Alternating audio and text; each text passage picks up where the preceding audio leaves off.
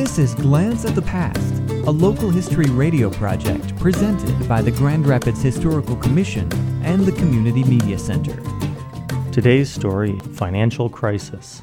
The start of the Great Depression in 1929 is remembered for the stock market crash. However, the collapse of Michigan's banks in 1933 had a far more devastating impact.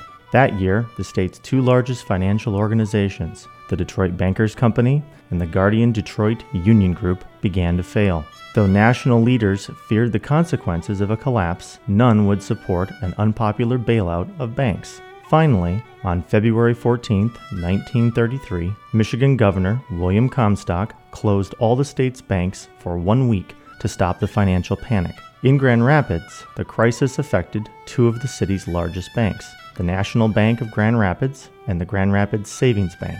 Their insolvency swallowed the city's payroll and savings. Four other local banks also failed. To stabilize the housing market, the Roosevelt administration created new agencies such as the Homeowners Loan Corporation, the HOLC.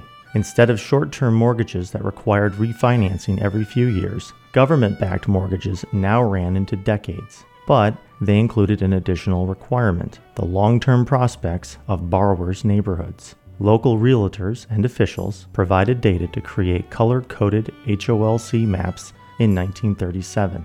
Now it could evaluate neighborhoods where it had made loans. These maps helped improve housing standards and expand homeownership, but also devalued historic districts and redlined neighborhoods with low income residents and racial minorities. The new mortgage system also favored new housing in suburbs and reoriented families out of Grand Rapids.